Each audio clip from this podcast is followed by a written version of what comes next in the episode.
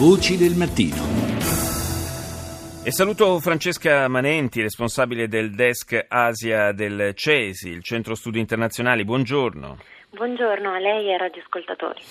Parliamo eh, di estremismo di matrice islamista, lo dicevo nell'apertura, nel breve sommario della puntata odierna, eh, sono fenomeni che non colpiscono soltanto in Occidente, anche se naturalmente, eh, essendo eh, gli attentati come quello di Manchester più vicini a noi, ci, ci, colpiscono di più anche dal punto di vista emotivo, ma insomma ci sono situazioni molto delicate, molto difficili anche in altri continenti, in particolare in Asia con le Filippine, dove eh, il eh, presidente eh, Duterte ha dichiarato lo stato d'emergenza nel sud e lì, lo ha detto lui, ma in effetti quello che abbiamo sentito e visto in questi giorni lo confermerebbe, è in atto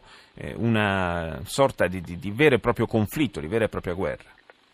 Sì, assolutamente. Eh, tra l'altro nel sud-est asiatico la presenza di un network eh, estremista di matrice addirittura eh, jihadista è presente da diversi anni, era presente già eh, con Al-Qaeda eh, che aveva proprio in questi paesi, quindi nelle Filippine, in Malesia, in Indonesia, diciamo l'epicentro di quella che era ehm, la succursale del network qaedista nel sud-est asiatico. Poi le, la repressione da parte delle forze governative dei tre diversi paesi aveva portato e inevitabilmente un po' la perdita di lustro di Al-Qaeda nella capacità di erogare le risorse aveva portato questo network a spegnersi progressivamente. Ora inevitabilmente con la nascita e il rafforzamento eh, dello Stato islamico questo network sta cercando la presenza di questi gruppi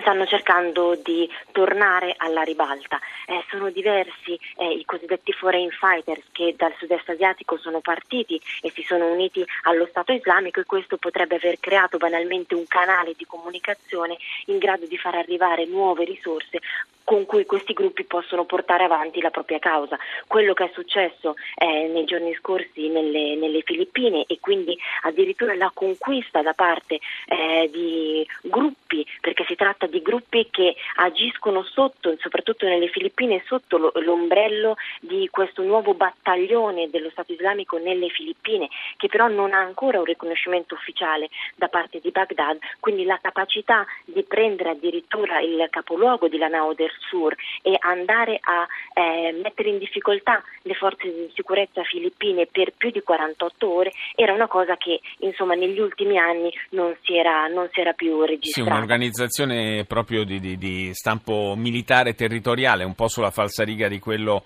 eh, in, in, su, su, scala molto maggiore, per carità, eh, a cui abbiamo assistito in Siria e in Iraq in questi anni. Il, eh, peraltro eh, ieri c'è stato anche questo duplice attentato in Indonesia, Jakarta, che è poi, il, lo ricordiamo sempre, il più popoloso fra eh, gli stati a, a, popolazione in maggioranza musulmana al mondo, anche lì eh, quest- mm, sono stati presi di mira i poliziotti, ci sarebbero tre morti, parecchi feriti, insomma eh, una situazione abbastanza critica, in continua evoluzione, in continuo movimento e in tutto questo il presidente filippino Duterte eh, chiedo a Francesca Manenti, non potrebbe in qualche modo anche approfittare della situazione con eh, l'estensione della legge marziale per seguire un po' le orme eh, dell'ex dittatore Marcos, verso il quale lui non ha mai nascosto di provare una certa eh, ammirazione?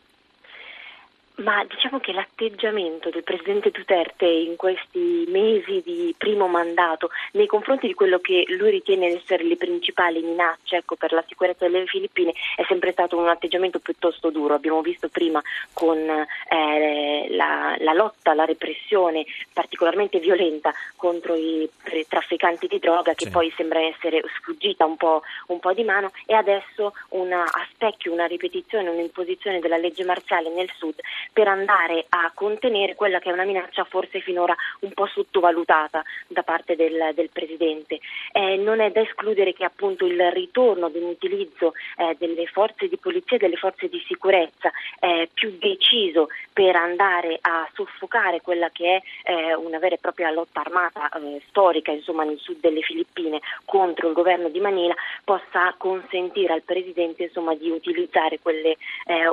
diciamo, un braccio più robusto di quello che finora è stato utilizzato eh, e quindi far diventare insomma, le forze di sicurezza che poi possano essere di polizia militari o addirittura paramilitari uno strumento a sua disposizione per andare a portare avanti ecco, un'agenda eh, particolarmente dura. Sì, aggressiva, diciamo politicamente aggressiva. Grazie a Francesca Manenti del Cesi.